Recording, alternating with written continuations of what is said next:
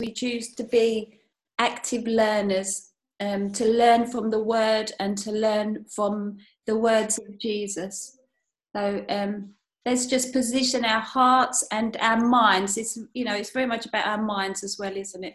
This morning, let's just position our hearts and minds to be um, wholehearted followers of Jesus this morning, and um, to be to stir our hunger and our thirst um, for knowledge, but also for a depth of relationship with God, for an understanding that we don't have now, that we want to have by the end of today, that we grow and we um, we expand our hearts and minds, and that we are um, changed from glory to glory. We are glorious, but there's more glory to come, and we want to we want to know what God has to say to us this morning. Father God. Father God, we thank you for your word. The more we read it and the more we um, we devour it, God, we we enjoy it more. It tastes sweeter, and also our minds are more um, baffled by the mysteries that it holds. But there's something so beautiful about your word, God, that is um, really precious to us. And uh, this morning, God, we want to know um, again what you what you want us to hear today, what you want us to be, how you want us to be refined, how you want us to be um, more like you. Father God, help us to have really soft hearts to your word today um, hearts that are receptive to you, but also, God, in our minds, help us, God, in this weird um, environment that we find ourselves in. Help us to concentrate, help us to focus, God. Help us to um, really reach into the words that you that you want to put into our hearts and minds today, God. We are open, God, to you this morning. We are open for you to change us and for you to refine us, God. Yeah, help us, Father, to be um, hungry for your word this morning. We ask it in your name. Amen. Amen. Amen. I don't know if we have the words, but um, it is just possible that Kate Gibbinson might zoom in as well. Okay, great. Um, we're going to uh, hand over this morning. If I just tell you the outline, and we're talking about money and wealth this morning. And we're going to start with Rosemary, um, who's, I was going to say Rosemary Pritchard, but you know who Rosemary is. Rosemary, um, who's going to talk to us um, about stewardship and what that means in terms of our walk with God. Um, we've then managed to get hold of Tim Keller, who's from New York, and he's going to be sharing this morning, which is fantastic. I'm so glad to have him with us followed by Christy. Um, Christy's going to speak to us just for a, a, short time after that. Then we hand over to the Riddles, who will um, bring us some practical um, questions and input, and we will go to our house churches um, to have those conversations. So that's Rosemary, Tim Keller, and Christy. What a platform! What a platform! so, um, Rosemary, over to you. Thank you. Okay, hi everyone. Can can you is the sound good? Yes. Great. Um, so so yeah, stewardship. Um, in the in in biblical culture, um, the the steward was uh, somebody in the household, a household servant normally, who managed the household affairs on behalf of the head of the family. And managing the family involved um, all kinds of things, um, but most importantly, accountability to the head of the household. Um, but um, they, the steward was given a huge responsibility, but always holding that responsibility in trust and in, uh, and in accountability to the head of the household um, usually the father, and sometimes um, the mother. Um, now, if I think about uh, if I think about um, stewardship, um, you have to start in Genesis. Um, but rather than starting in Genesis 1, um, Genesis 2, and Genesis 2:15 says the Lord God uh, put uh, put the man in the garden to tend and watch over it. So responsibility entrusted in this collaboration between humanity and God. Uh, amazing collaboration, amazing responsibility entrusted to us. Um, I'm now going to attempt to show you my screen. Uh, accept. I need to do that first. It's, it's very weird when I look away at my screen um, and um,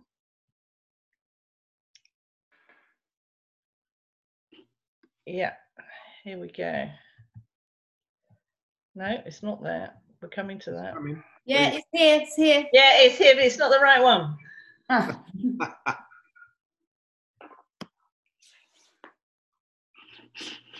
Uh, right, I think we're there. Chapter 2 of Genesis, can you see that? no. Matthew 6. Ah, you should have chapter 2 of Genesis.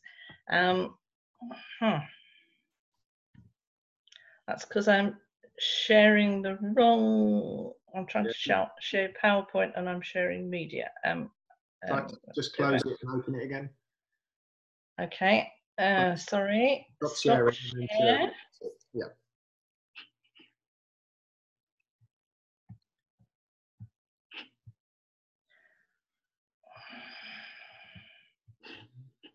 Sorry.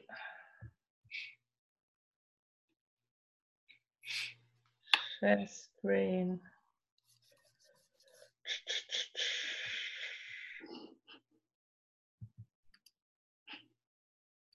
Are we there? Yep. Great. So, chapter two of Genesis opens up for us a picture of mankind as the estate manager, steward as the estate manager, cultivating and protecting God's garden. So, it is as God's representatives, estate manager, representative, and in the light of God's creativity, that we are to have dominion. It cannot therefore be a lordly and exploitative dominion, but a responsible stewardship, a facilitating servanthood, which recognizes that all things come from God's hands. If we're stewards, it acknowledges that we've received what we have from God. It's been put into our hands in trust. Estate manager, rep. There's a there's a hymn tune called Stewardship, which um, I thought of as I was um, as I was preparing, and I thought to myself, ah, now that hymn's called "God in His love for us gave us this planet," but actually I got it wrong because look, God in His love for us lent us this planet.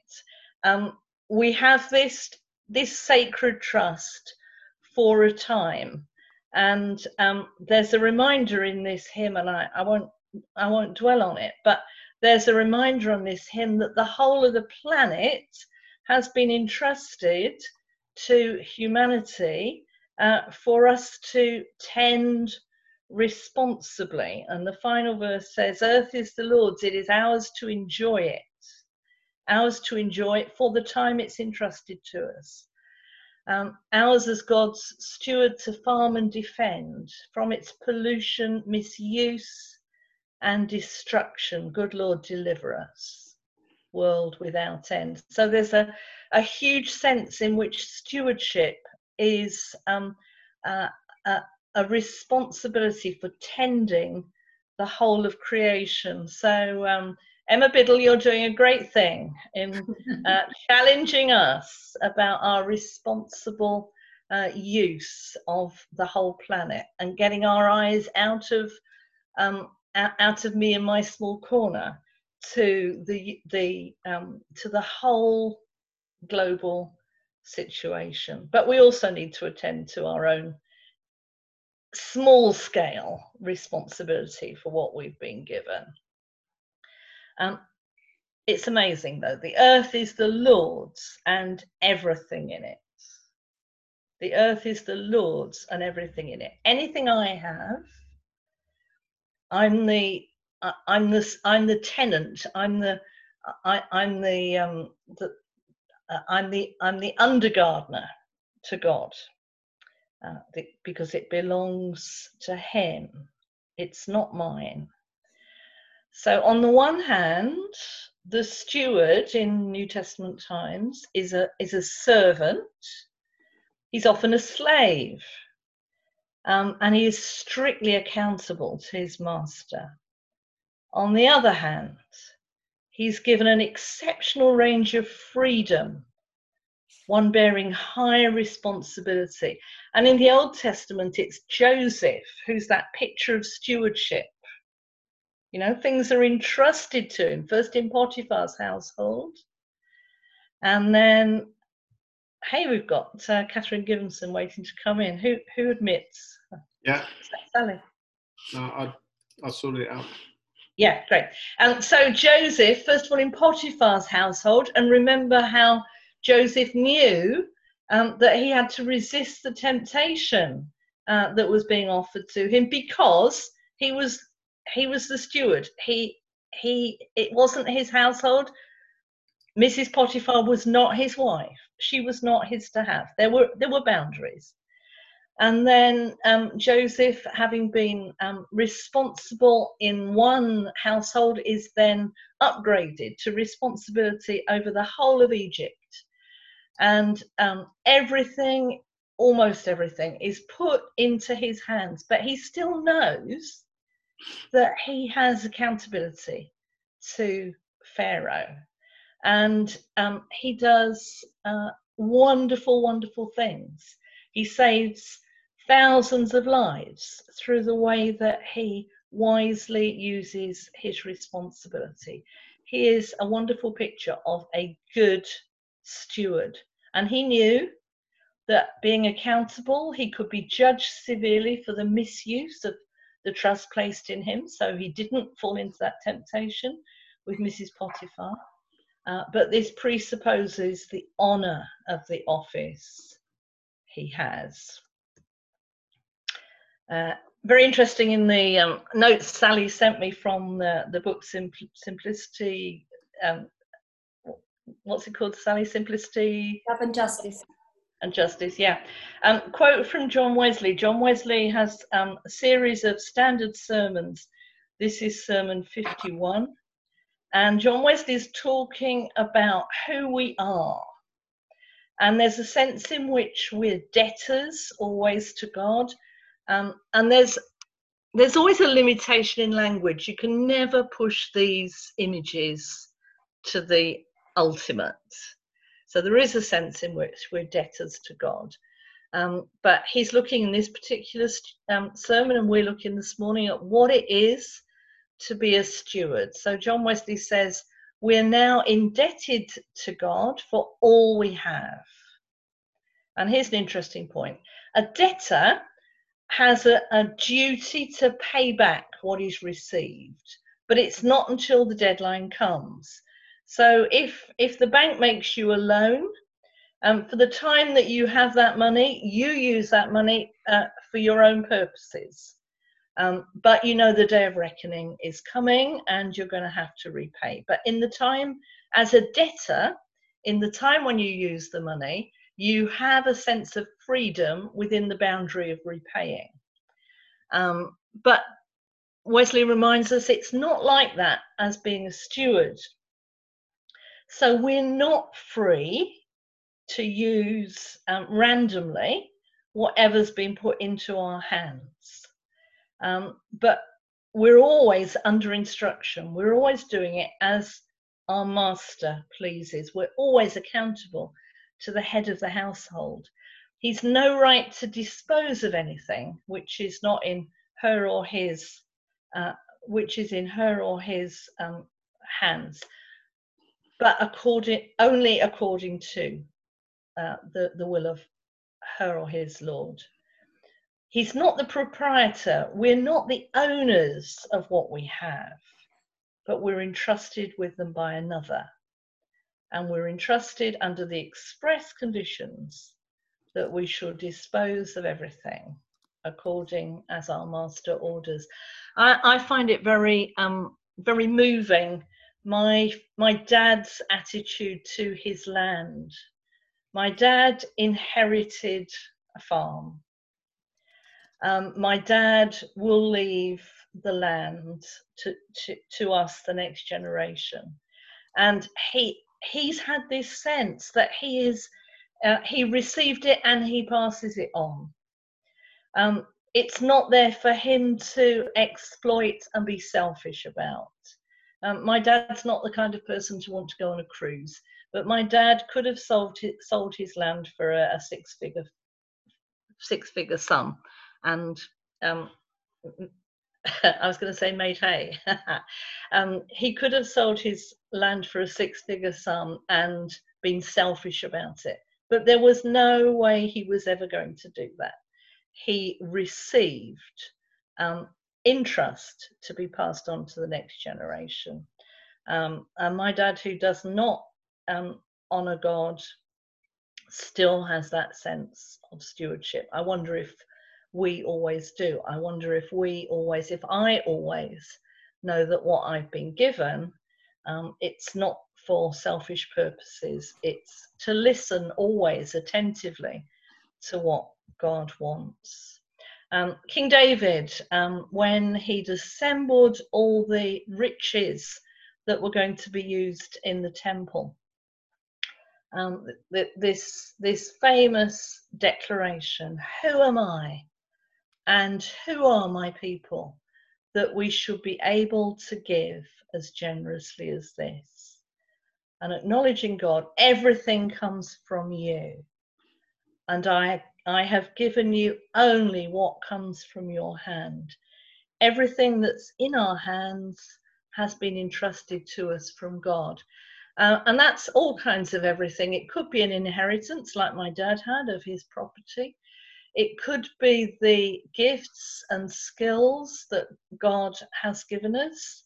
Um, and as we look around our community, there's, there's um, such a richness of uh, skills and competencies and graces, um, many of which enable different members of the community um, to uh, earn decent salaries in um, the right conditions, and so provide well for their families. But there's a real sense in which even what is by our own, uh, even when we, we do value added with our own um, labour, whether that's on the allotment or in the IT, cutting hair, um, organising a, a, business with great enterprise um, and good management, all the value added that we use our skills from uh, is still that collaboration that God intended when He sent Adam into the garden to tend it and to take care of it on His behalf. So the question is who am I? And whose am I? Who am I? I'm a child of God and I'm a steward. Maybe um, maybe maybe Prince Charles knows a bit about that. he's born into the royal line, but he's also waiting his time. He's got responsibility to uh, Her Majesty. Whose am I? I belong to God. So what I have, I receive thankfully. I hold in open hands. Freely I've received, freely I give. And we come to the famous passage in Matthew, that you can all quote I tell you, do not worry about your life, what you will eat or drink, or about your body, what you will wear. Is not life more than clothes? More than, I can't even see my screen. Is not life more than food and the body more than clothes? Because um, we've, re- we've received, and part of stewardship is trusting that we go on receiving. Um, giving and sharing is trusting that the God who gave yesterday is faithful today. The God who gave uh, in the past uh, is faithful in the future, we will have enough. So seek first the kingdom of God and his righteousness, and all these things will be added to you. Uh, as I come into land, um, there's uh, there's a very powerful verse in Romans that says, "For from him and through him and to him are all things. To him be the glory forever." And here am I in the middle. I'm a channel receiving from him because of who he is, because of his power as creator, as sustainer, as savior, the power of his Holy Spirit. It comes through him. And what I have, uh, the choices I make in my life are for him and to him. And to him be glory forever. Now, the, the slide I found actually tells you that's from Romans 11 36. Um, I, I, I wasn't going to disclose what the what the verse was because um, I, I, I, I won't embarrass you. But the very next verse, I'm sure everyone can quote. The very next verse is I appeal to you, therefore, brothers and sisters, by the mercies of God, to present your bodies as a living sacrifice. Um, there's a sense in which the verse on the screen is summing up um, all that Paul said so far. Everything we have, as David said, everything I have comes from you. Um, so, as God's steward, uh, I'm I'm the channel, I'm the I'm the middleman, I'm the rep, I'm the estate manager, um, re- responsibly and accountably using all the goodness that God has given. Um, and many of us are following Lectio 365. And it struck me again this morning, this prayer that often they use on a Sabbath, on a Sunday. Um, and this is not the whole of it, but may God's image in me be restored and my imagination in God be restored. May the gravity of material things be lightened. I've got a boss to go to to uh, to give me instructions. Um, I do have a high responsibility, um, but I'm getting the help that I need in uh, responsibly stewarding that if I'm listening. And may I know grace to embrace my own finite smallness in the arms of God's infinite greatness. And may God's word feed me and his spirit lead me in the week and into the life to come. Amen. Amen. And now, please listen carefully to, to Tim Keller. Thank you, Rosemary. Can you just unshare your screen? Unshare. Yep. Yep.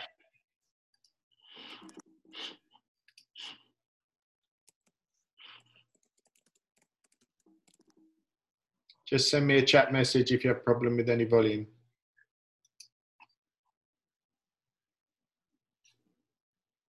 Let's uh, look at this passage uh, to which our uh, our thoughts have to be uh, focused, and uh, we're going to see Matthew 19, 16 to 25. It's printed in your bulletin. We're going to read that and base our teaching on it.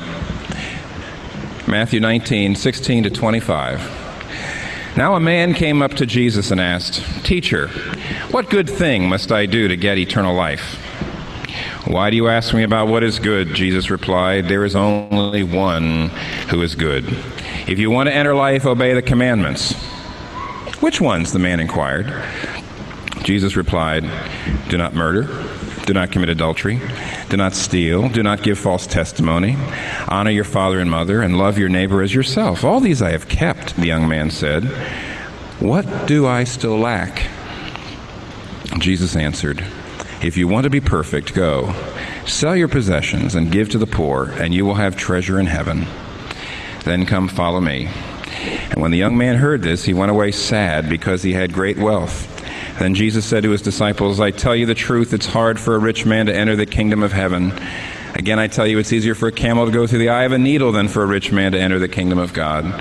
And then the disciples heard this. They were greatly astonished and asked, Who then can be saved? This is God's word. Uh, this is the very famous story of the rich young ruler, rich young man, and he was rich in two ways. He had both great moral wealth and great financial wealth. You notice?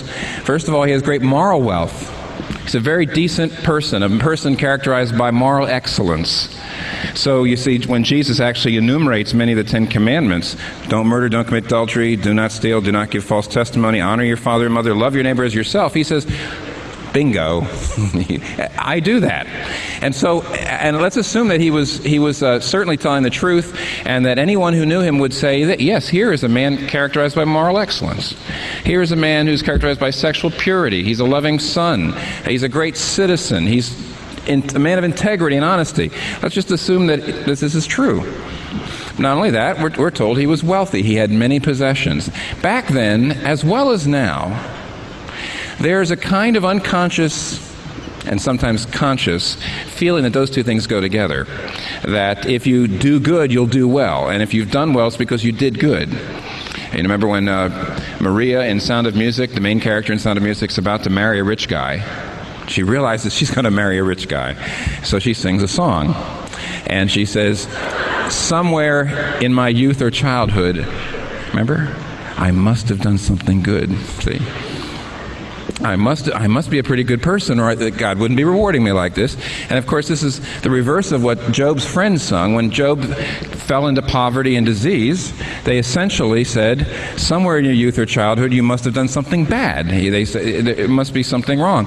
And there's a feeling, kind of a, it's hard to describe, and nobody wants to articulate, a feeling that if you, if you live a good life, then God will reward you by giving you a certain amount of prosperity. And, and so, in a sense, you're characterized by moral excellence obviously rewarded by God by being given a prosperous life. And so, as he approaches Jesus, it seems like here is the ideal person that any religious leader, any religious leader you can imagine, would say, This is the kind of guy I'm looking for. This is the kind of person I want. Not only is he a man characterized by moral excellence, not only is a man who, whose life is very together in all sorts of ways, but he's even willing to admit there's something he lacks. I mean, this is great to have a rich person who's willing to come to church and to say, I'm still missing something. He's real pulled together in every way. He's got it all together. But even, he's so together, he even admits that I don't have it all together. Yes, I still lack something. So he comes to Jesus, and Jesus speaks strongly to him and sends him packing. Here's the kind of guy that, by modern standards, everybody would say, this is about as together a person as, as a, a person can be. And he's even willing to admit he has a spiritual need. And he, he comes and asks a perfectly legitimate question What do I still lack? There's still something missing in my life spiritually. What do I lack? And Jesus gives him an outrageous, strong answer, sends him away packing, shows him that he's totally outside the kingdom of God. And when the disciples see it, they're absolutely astonished and they say, Wait a minute, if he's out, who in the world is in? But this is to teach us that Christianity is utterly and entirely different than anything the human mind, the natural human mind, can conceive of or think. And what's so alarming is that most of us are going to be in the very same boat. Even those of us who are able to somehow pull our lives together like he did, get ourselves sort of morally together, self discipline, self control, uh, economically together, career wise together. And there's plenty of people in New York who are like that and who still are willing to admit, I need something. But obviously, it's possible to have all that, even the humility to ask, even the humility to come and seek and be sent packing by Jesus. Why did he go away? It says sad. And that's kind of a weak word. I, th- I think the better translation is grieved. He went away grieved. That's how the old translations do it. How can we avoid going away grieved. This man had set out on a course of his life that looked like he had made every bit of it. He was just lacking one thing. He wasn't sure what it is. I mean, he had put his career together, he had built the steps up the mountain, and he was almost to the top. And he just, when he got to the top, he realized, you know, I've almost made it. If there was just one more step, I can't quite reach the top. So he turns to Jesus and says, I just need that one more step. Jesus tells him he's on a completely wrong road, he's far from the kingdom. How are we going to avoid being sent away by Jesus grieving? In fact, I know, and this is a great thing about Redeemer, there's, there are dozens of you right now probably in similar situation oh maybe not rich and maybe not this together but you're here saying what do i lack there's a danger that you could be sent away grieving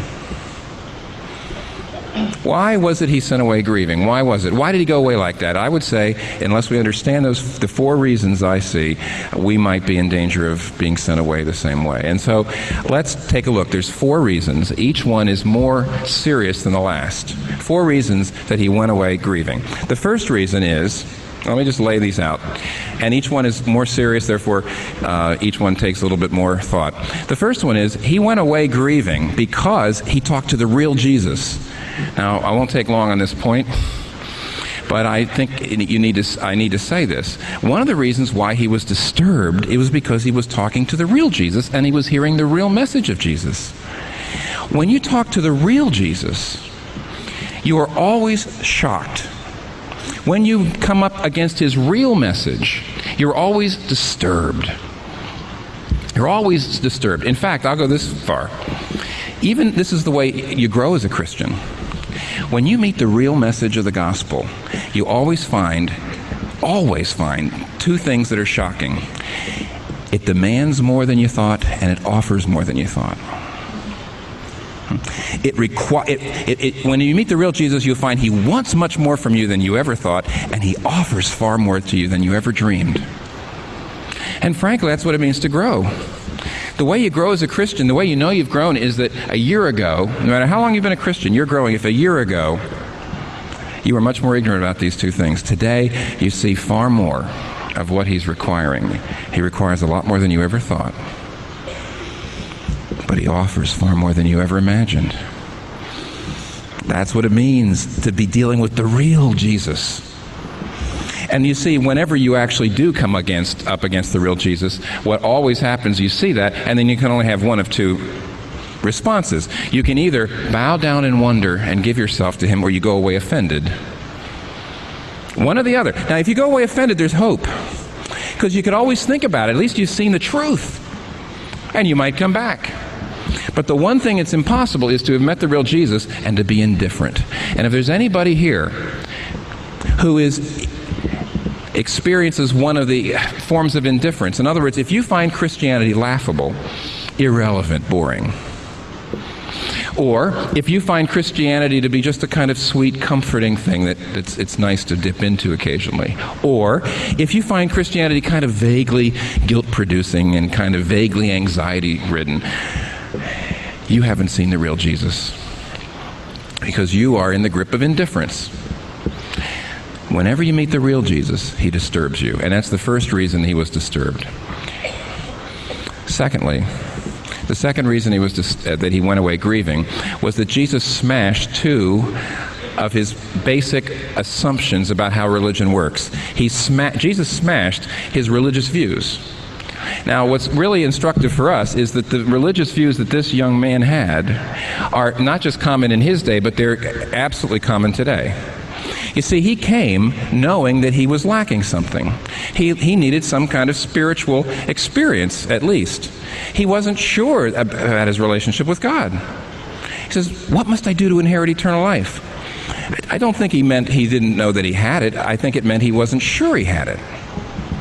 And he wasn't sure about his relationship with God, and he lacked a certain kind of peace in the center. So he comes and he asks. And you see, the way he approaches it is based on two assumptions. The way he looks for this peace, it may seem honest, you know, when you first look at it, it seems like very sincere, but the fact of the matter is, he is approaching God on the basis of two assumptions that Jesus utterly smashes. And those two assumptions are that Christianity is something you can add, and Christianity is something you can do.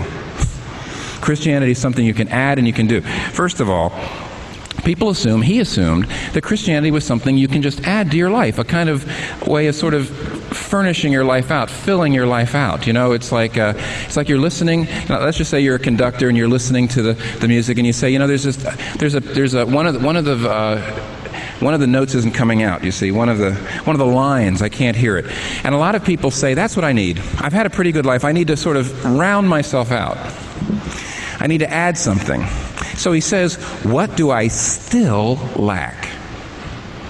He goes to Jesus and says, What can I add? But Jesus' response, as we will see later, is to, is to make an outrageous request. And what he's really doing, what Jesus is really doing, is saying this Christianity is not something you add. Christianity is more like an explosion that destroys everything you have to make way for something new. Christianity isn't something you add. Christianity is starting completely afresh. Remember Nicodemus? He was also, he wasn't a rich young man, he was a rich old man. And he said, he comes to Jesus by night, John chapter 3, and he says, essentially, he says the same thing. He says, You're a good teacher, and I'm a ruler in Israel. But I just feel like I lack something. What do I still lack? And Jesus goes, Boom, you must be born again. You must be completely redone. Everything has to be smashed. Young man, he's saying, you don't need one more rung to get over the top of the mountain. What I have revolutionizes everything. What I have smashes through the mountain. It's a whole new approach. And so, what really Jesus is saying is utterly, Christianity is not something you add, it's something that completely revolutionizes. But then, the other assumption you can't just bring Jesus Christ in as an addition. He doesn't just furnish you out. He's not another book on your shelf. Okay. He's not another file on your hard drive. You know, that just somehow gives you more power. You know, he's, he's, he's, not, he's not something you just add and say, wow, look how much more powerful my program is now. Oh, no. Oh, no. He's a whole new program. He doesn't just add and boot up your program. But then the second thing that the young man does is he thinks that Christianity is something you do. He says, What good thing should I do? And Jesus, again, is absolutely blunt. He says, There's only one good. And in a minute, we'll see, he also requ- asks the man to do something that is utterly impossible. In other words, Jesus Christ says, I want you to know that it's getting to God is not a matter of goodness. Nobody can be good enough. Nobody can be moral enough. And then look at the furious logic. He says, Take all of your wealth, O rich man, and sell it all and give it to the poor and follow me. What is he doing? It's brilliant. He says, Oh, you, you obey all the Ten Commandments, do you? Well, let's just start with the first one. Let's just take the first one. The hmm. first one is, you see, love God with all your heart, soul, strength, and mind. Have no other gods before me. All right, he says, let's try that one out. I want you to sell all of your money just because I, Jesus Christ the Lord, say so. How are you doing? He says, You see, if God is really first in your life, everything and anything else is trivial compared to God. Everything and anything else is a bauble. See, it's a trinket. Nothing is compared to his cause. Nothing is compared to his heart. Nothing. Do you have any other gods before you? Before him? How does your heart work? You see, what is he doing? He's saying, My dear friend, nobody loves God with all their heart, soul, strength, and mind. Nobody loves their neighbor as themselves. Don't you see? Your problem, oh rich young man, is not that you need a little more goodness. Your problem is you won't admit what you know down deep that you're not good. And I, I can almost hear Jesus saying this. He's saying, The reason you come to me is because you know at some level that you're not good. Look at a, take a look at a needle. Just get some sewing needle and look at it with a naked eye, and it looks perfect. Stainless, pure, spotless, brilliant, bright. But look at it under a microscope, and it's all pocked and misshapen. Now, anybody who gets close enough into a heart will see the same thing. Uh, when I was a young minister years ago, I made a terrible mistake. Very often I would do funerals, and I very often did funerals for fine Christian men or women. And from what I can tell, you know, from my naked, you might say the naked eye, uh, when I looked at them from where I could see them, they looked just about perfect. They were wonderful men and women of God. So I would do these, these glowing funeral sermons about how great this person was and the self control and the love and the nobility and the wisdom. I would watch the family, you know, squirm in their seats. Why? Because if you look close enough at any heart, any human heart, it's all misshapen, it's all pocked. And the rich young man knew that. He wouldn't admit it to himself. Jesus is trying to break on through. No one is good. You think Christianity is something you add? No, it's a revolution. You think Christianity is something you do? No, it's something you receive. And so let, you got to move on here, but let me put it to you this way every other religion in the world, every other philosophy in the world, and every, actually, even so called common sense, divides all humanity like this. Like this. See it? Up here's the good, down here's the bad. Hmm? Up here's the moral, down here's the immoral. Hmm? Up here's the nice, down here's the nasty. Up here's the religious, maybe down here's the irreligious. Depends a little bit, but basically everybody sees that that's the line. And Jesus comes through and says, No. The real line isn't a horizontal line, the real line's a vertical line. And he says, I want you to know that there's really two ways to God. Both nice and nasty people can do it on their own efforts, or both nice and nasty people, no matter what you've done, no matter who you are, no matter how great, no matter how awful, you can come on a totally different basis. You can come on the basis not of your efforts, but on the basis of my efforts until you see that the real line going down the center of humanity in its attitude and its stance toward God is not the horizontal, but the vertical. The vertical is the real one. It cuts across the horizontal. It makes mincemeat of the horizontal on either side.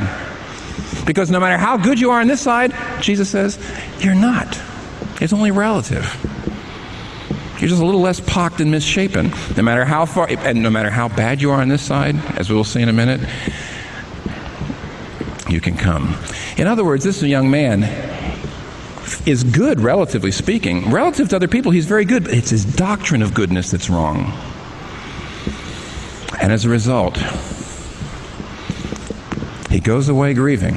Jesus has smashed his assumptions. The assumptions that virtually everybody else has, too. Thirdly, the reason he went away grieving was when because he was talking to the real Jesus. Secondly, because Jesus smashed his religious assumptions. Thirdly, he went away grieving because Jesus got personal. Now, I, w- I would suggest to you that even though Jesus has contradicted his views, that's not the real reason that he is so grieved. No. Jesus refused to stay academic. This young man is like so many people, I've seen it for years. He believes essentially his problem is an academic one. He says, I'm missing something. I don't know why I feel, I, I don't know why I feel kind of like there's something wrong. I'm missing something. Is it a doctrine that I have missed or don't understand? Is some project I ought to do that I don't know about? Or is it some rule that I'm breaking that I don't know about? What is it? And he's essentially saying it's something I'm missing, something I'm missing in my thinking. And he approaches it academically, and Jesus will not have it. An awful lot of, I've seen this for years. People say, my real problem with Christianity is I don't see how a God of love could punish people. Or you say, my real problem with Christianity is I, I just don't like it's so exclusive, it seems to leave out other religions. That's my problem. Or you might say, my real problem is the whole idea of miracle. I just can't believe as a modern person in miracle. Or you may say, or you can even get a little less academic and you say, my real problem is I have a, I have a bad habit and I can't break it.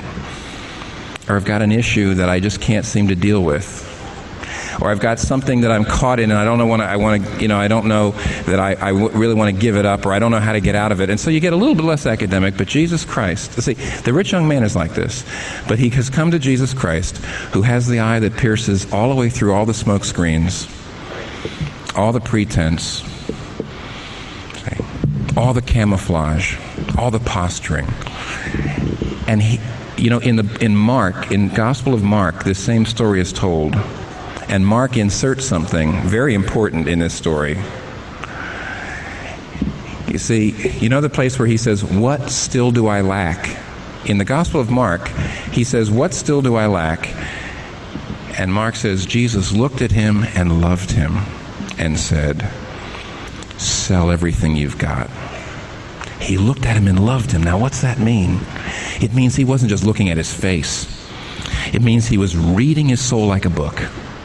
It means he said, I know this is going to hurt you, but I want you to know that I see the real cancer, I see the real issue, I see the real thing that's killing you. You've got to get rid of all your money. Now, the only way to understand what Jesus is doing is to put this in context. There is nobody else in the Bible who, as far as I know, who is asked to give up everything like that. Even Zacchaeus was only asked to give away half. In other words, there's no rule that says all Christians to follow Christ have got to give up everything, all their money.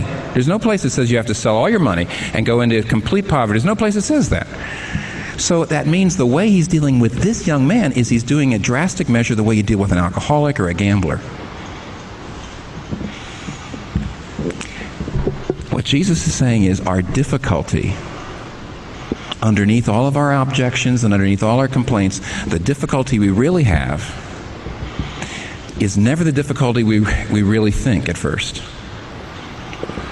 Everybody I know who's really gone very far into Christian life has found this out that what we thought in the beginning was the problem really isn't. Jesus Christ comes all the way in and says, underneath it all, there is a power struggle that you have with God over your dreams. Carousel. Musical. There's one place where one of the characters, Carrie Pipperidge, sings a song about how she can't wait to be married and have children. That's her great dream. And you know, she sings one of the most lyrical of all Oscar Hammerstein uh, and Rodgers, all the Hammerstein Rodgers uh, songs. She sings, When the children are asleep, we'll sit and dream. But the night she sang that song, if Jesus Christ could come down into the middle of a carousel, he'd walk over to Carrie Pipperidge and he'd say, There's one thing that you lack. I want you to be willing to live a single life all of your life for me. That's what he would do. He comes to Abraham and says, I want you to take your son, your only son, whom you love, and offer him up as a burnt offering. He comes to the rich young man and says, You've got to give away all of your money. What is he doing? Jesus Christ is saying, I want your dreams. There's a song that we sing in the evening service. It starts Holy Father. You know that song? Some of you do, some of you come. And the main part of the, it's a short song, but the main part is we have to surrender all our dreams. And what Jesus Christ says is, I want the most important thing in your life. That is the running sore. That is the cancer. I want your dream. I want that through which you dream of a life of power and joy without God. I want the thing that you think will give you a life of power and joy without God. And until you have given it to me, not only we aren't right, but you don't know it. It's killing you.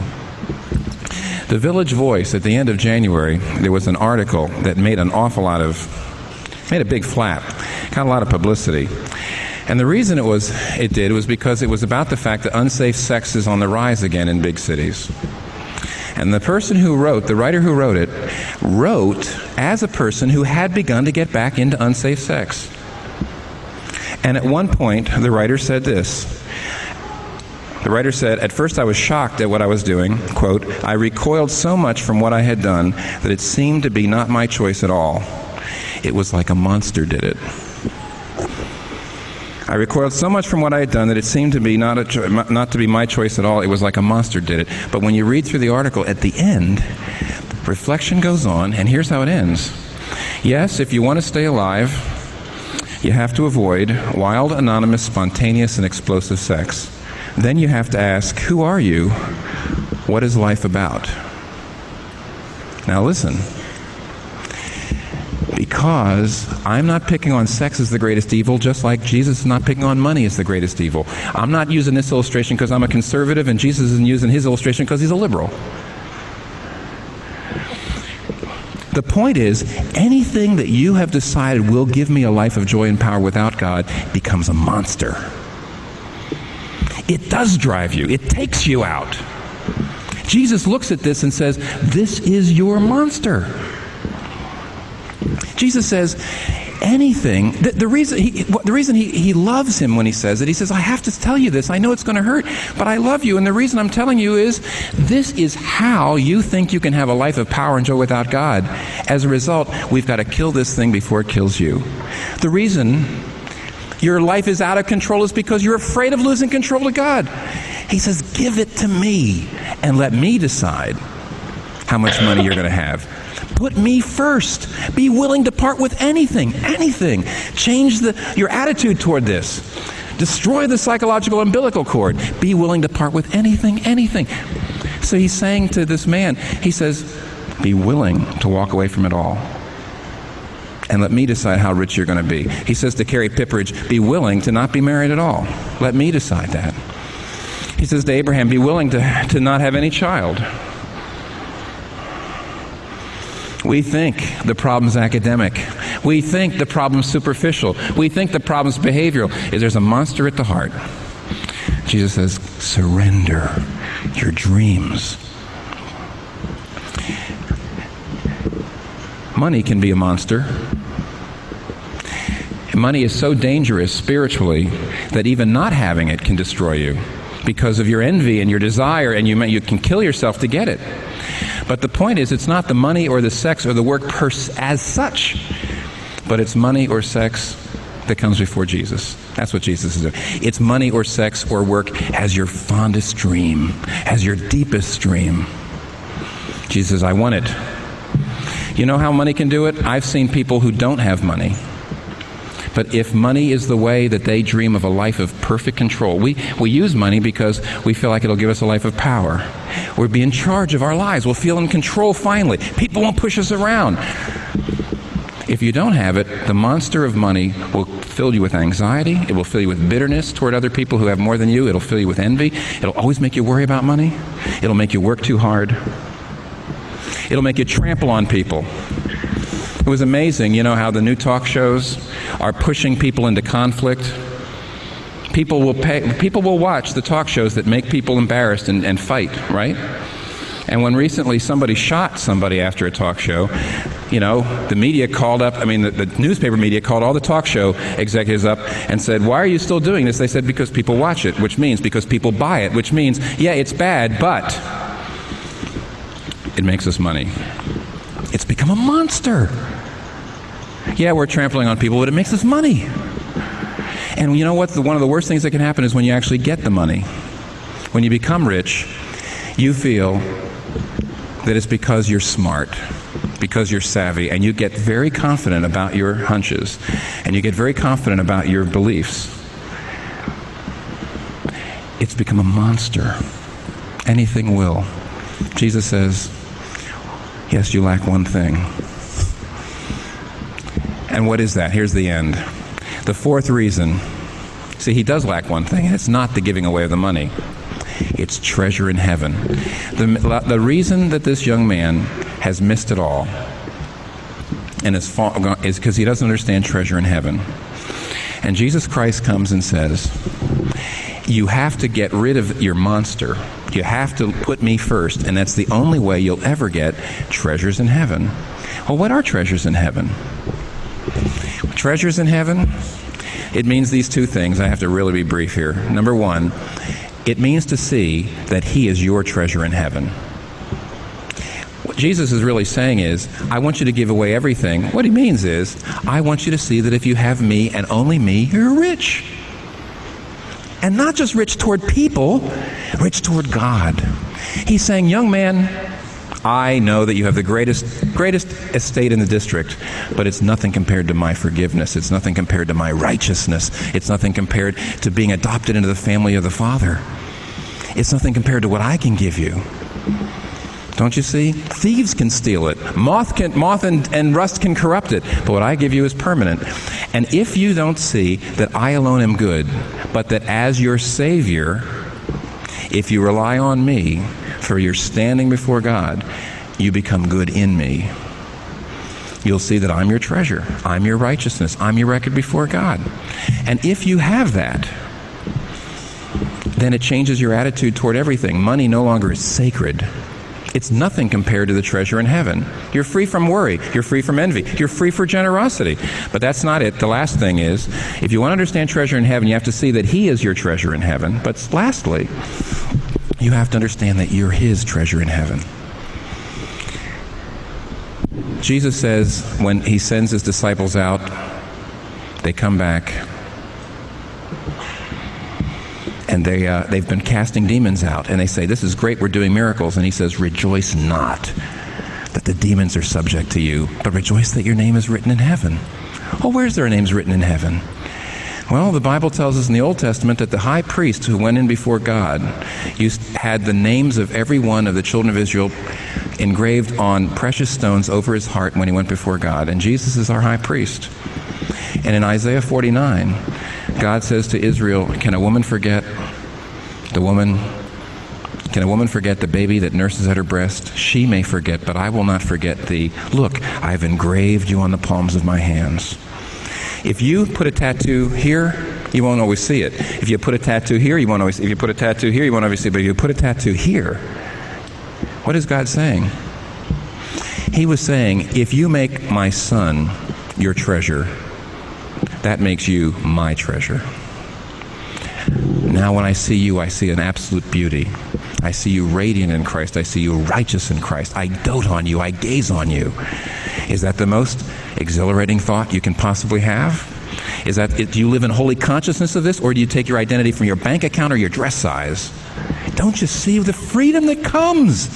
Jesus says, You will only be free if you see that with me and me alone, you're rich.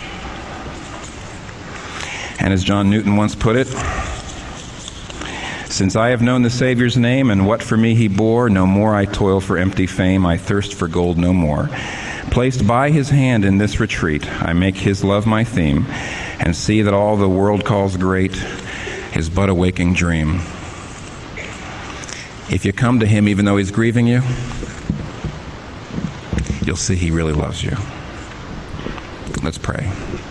Our Father, we ask that you would teach us not just how to be free from greed, but how to be free, period, by seeing what your Son has asked us for. Everything. We look at you and we say, Oh Lord Jesus Christ, we thought you were a great teacher. We thought you were a great moralist. We came expecting a little additional help.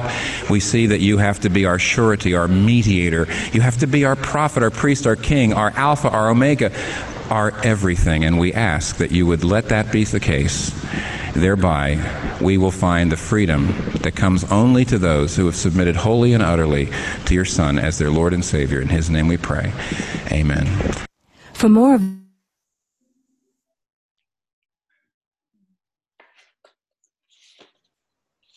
Oh, thanks, Tim. Right, everyone take a breath.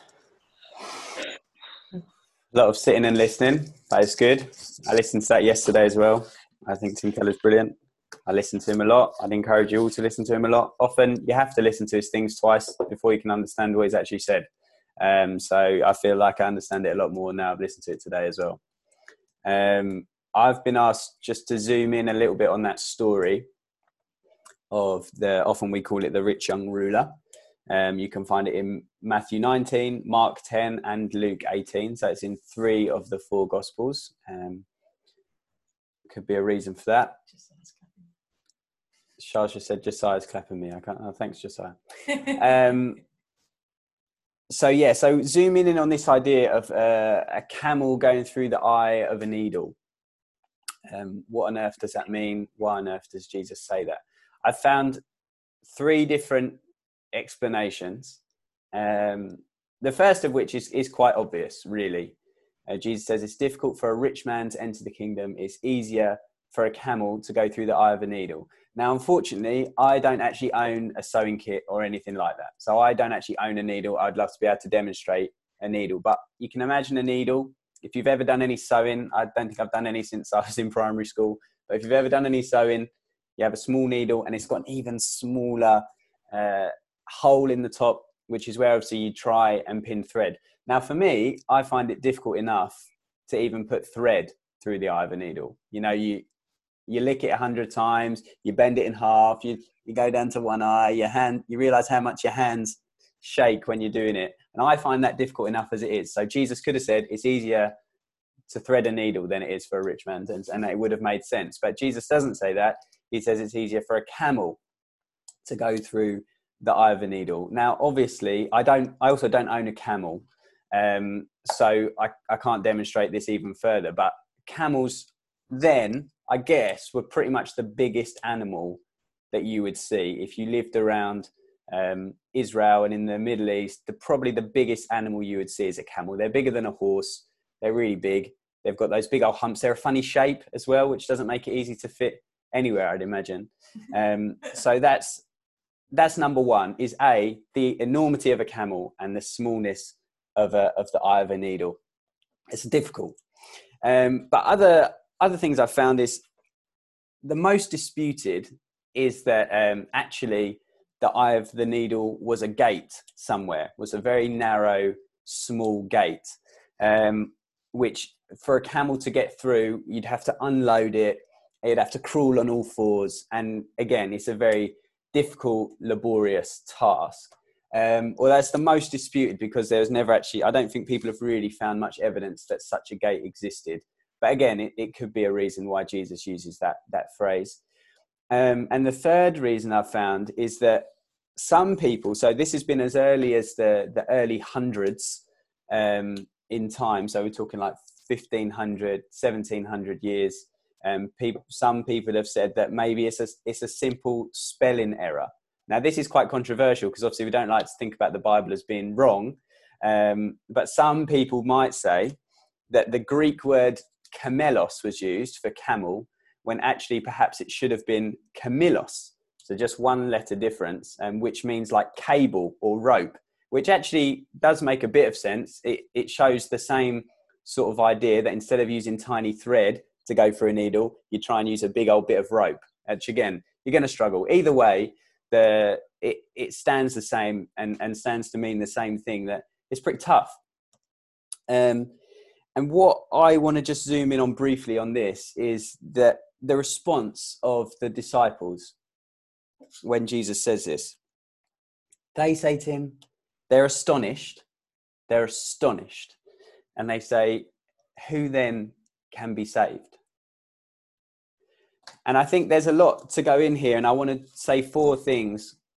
You can't buy your way into the kingdom, you can't earn your way into the kingdom, you can't learn your way into the kingdom, and you can't luck your way into the kingdom.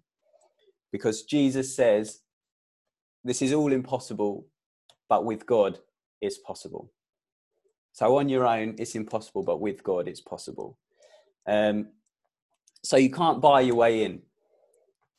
Back then, the idea of what it meant to be blessed, you know, you think of their culture and what they knew, you think of the, the peak, the golden era of Israel is the times of King David, King Solomon, and they were blessed people. Solomon had so much wealth, so much wealth, so much stuff. Uh, he was just loaded up with possessions.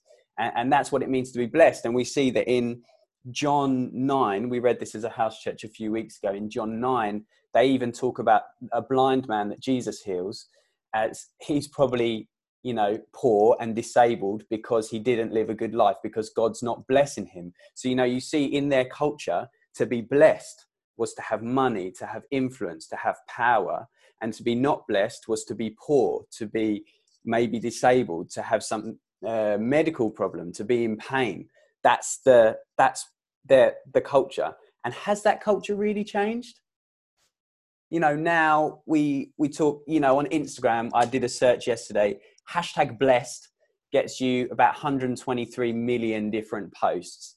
And what do people post when they post hashtag blessed? Maybe it's the, the car their daddy just bought them, or maybe it's a nice new Gucci watch, or, you know, maybe it's, yeah, sunning yourself in Bali with a, you know, a margarita in one hand and uh, some lovely dress partner on the other. You know, that's, that's, has that changed? um, you know, we to be blessed in our culture now as well. I want to talk about we're talking about wealth, money, and wealth. to be wealthy in our culture is not just to have money, but it's to have social capital, social currency. How many followers do you have? How much influence do you hold? How many people can you get on side? You know, what's your army behind you? Wealth means more than that now as well. Um, so yeah, you can't buy your way into the kingdom. Jesus is clear about that. I heard, um, and Tim Keller has explained that really well, so I won't dwell. But um, just one note is Josh Heather from Emmaus Road, Woking, shared a brilliant thing the other day when he said, um, "You can give without loving, but you can't love without giving." You can give without loving, but you can't love without giving. And even if you have lots of money and you give it away to all the best places in the world, you can still do it without love. You know, let's remember that. But you can't love without giving. So Jesus tells the story about the woman who gave two coins into the into the altar and she gave more than anyone else because she gave and probably gave out of love because why would you give so what was so much to her if it wasn't for that. So you can't buy your way into the kingdom. You can't earn your way into the kingdom. Again, Tim Keller's really clear on this. You know, you can't. You can work as hard as you want. You can do all the things that you want, but you, it's it's not enough. It's never going to be enough. You can't earn your way in. You can't work your way in because actually, ultimately, you know, there is only one that is good, as Jesus says. There's only one that is good. Why call me good? There's one that is good. And I just wanted to bring a Spurgeon quote that I've held on to for a while. It's a real zinger, so strap yourself in. Um, and obviously, whenever we hear these things, we hear them knowing the love of God and the acceptance of God. And actually, it's not about us, but through God, all things are possible. This is a Spurgeon quote. It's going to hit you quite hard. If any man thinks ill of you, do not be angry with him, for you are worse than he thinks you to be. I'm going to read that again. If any man or woman thinks ill of you, do not be angry with him, for you are worse than he thinks you to be. You know, this quote, and Tim Keller talks it through as well, you know, this idea that under a microscope we're all chipped. You know, we're all we've all got holes in. Um, no, you know, no one knows the secrets that I hold in my heart. You know, no one knows what I think about day to day. I'm not perfect. I'm worse than you all think I am. so do not be angry with someone when they think ill of you for your worse than you think to be. You can't earn your way in, guys. You can work as hard as you want. You can do whatever you want. But at the end of the day, probably your motives will be skewed. You'll be influenced by culture. You'll be doing things for this world. You know, only one is good, and that's God. And that's why we worship Him and not each other. Um, so that was you can't buy, you can't earn, you can't learn your way in. Uh, Tim Keller addresses that uh, the rich young ruler was looking at this as, a, as an academic problem. I just need to tick that last box. I need to know everything I need to do and I'll be able to get in. You can't, can't learn your way in either. Um, and then the fourth one is you can't luck your way into the kingdom. I was watching on Netflix. There's this. We've all been watching telly, guys. So on the on Netflix, there's this great show. It's called 100, One and 100, something like that. Anyways, it, they do all these experiments using 100 people, I'd really recommend it. It's really quite interesting and quite funny as well.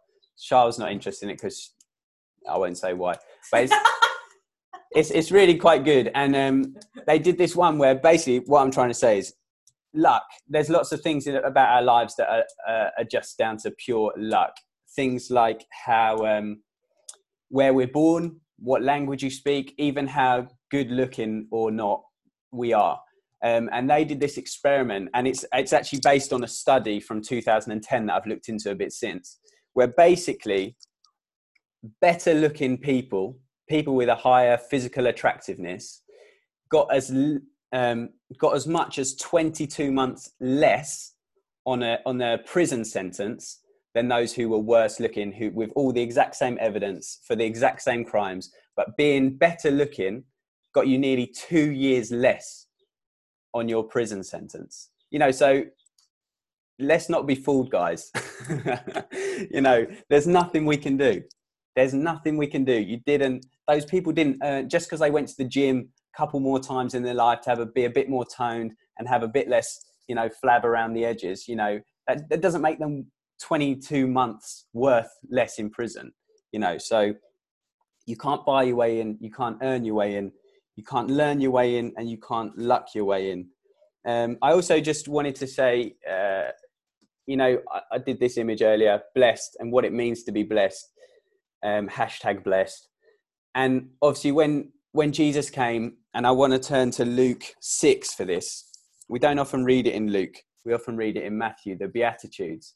But who does Jesus say is blessed? Does he say the rich? Does he say the good looking? Does he say um, the people who speak English? Does he say the people who are white. You know, let's not be fooled about that either. Privilege exists, all sorts of privilege exists. I'm privileged because I'm white. I'm privileged because I'm a man.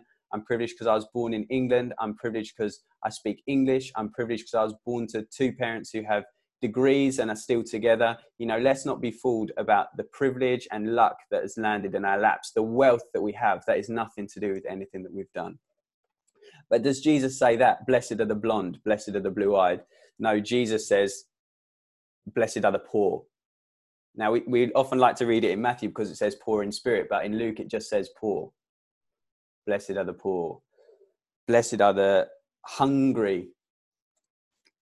Blessed are those who weep. Blessed are you when people hate you. So, you know, who does Jesus say is blessed? He's got it the other way around. Um, and Jesus doesn't value the things that we value. He often says his kingdom is not of this world, but we often build ourselves kingdoms that are. I think about the temple covered in gold, covered in precious stones. Um, and notice it's covered in gold and precious stones because they're beautiful. It's not covered in 10 pound notes. Think of a story, my dad's hilarious. He says lots of funny things. Um, and my mum likes pretty things, including flowers. She wanted to get lots of hanging baskets around their house. And my dad said, I'd rather hang 50 pound notes. God would rather hang flowers than 50 pound notes. He doesn't value money in the same way that we do. He doesn't value the things that we value. His kingdom is not of this world, but the thing, the one that we build often is. It's not possible to buy your way in, to earn your way in, to luck your way in, to learn your way in but it is possible with God through grace. Scott and Emma, over to you.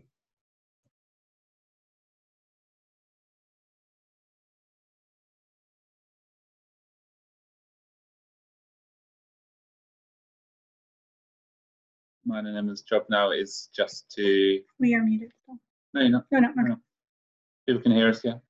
Um, um, yeah, my name's job was to kind of summarize and present some questions for discussion. Mm-hmm. Um, I don't I don't think I can summarize all of that. Uh, thank you so much, Rosemary, Tim, wherever you are, and Christy um, for those yeah wise words, challenging words. Um, so I think yeah I think I'll leave everyone to to ruminate over those things. Um, but we have uh, we've got a few questions mm-hmm. um, that we're going to use um, in a few minutes. Um, after we've shared the questions, Rob's going to break us up into uh, house churches so we can discuss these. Um, we can think about them. We can uh, wrestle with what we've heard, um, and hopefully, yeah, hopefully, really take on board some of this stuff. Um, I was really conscious listening, um, listening to to Tim Keller that uh, yeah, we, we don't want to just find this uh, find this interesting just for today, mm-hmm. and then we wake up tomorrow and forget um, all that we've learned or all that we've heard, forget the challenges that God might be presenting us. Um, we really want to apply it um, and make it stick and and really take uh, God's uh, God's word for us and God uh, what what God is challenging us about um, seriously um, and really, yeah, uh, really prize that. Um, so Emma's just gonna uh, share what questions mm-hmm. we're going to be discussing in a bit. I'll share these on the proximity um, WhatsApp in a moment, but um, we've got four questions. Um, I'll read them out in a moment. But one thing we know is as we were, because we did what Christy did, we listened to the rich young ruler as well. Um, when we were devising these questions, they even made us examine how we view money within our um, within our faith, within our lives, um, not just money but possessions as well.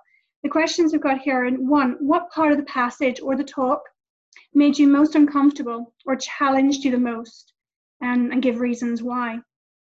Number two, if you were the rich young ruler in the passage, what would Jesus ask you to give up? And again, why would that be? Number three, in what ways could you honor God more with your income, your money, and your possessions? And then finally, the fourth one, and I think this one probably challenged me more than anything else, actually. But have you considered sharing your finances with someone you trust, other than, of course, your spouse, or your partner? How would you feel about this, and why might it be difficult? Should we be more accountable with our income and our expenses? Um, I'll just share that in the proximity um, WhatsApp right now. But before we break off into our groups, um, Scott's just going to pray. Um, yeah, I'll, I'll, I'll, I'll, pray before we uh, um, split up and discuss these things. Um, Father God, thank you for uh, people who, who study your word and listen uh, to your voice and then share it with us. Um, I thank you for uh, Rosemary and Christy and and Tim who have done that for us today. Um, Father, I pray that we would see, um, yeah, I pray that we would hear your voice to us today. Um, God, you will be speaking something different to each of us. Um, we will be challenged in unique ways um, from what we've heard. Um, and I pray that we would be challenged. I pray that we would not leave, uh, we would not be indifferent to your voice today. And uh, yeah, as as as Christy said, we are all um, we all on a journey, and we are none of us are perfect, and you are always calling us to greater holiness and greater commitment um, uh, and greater love for you.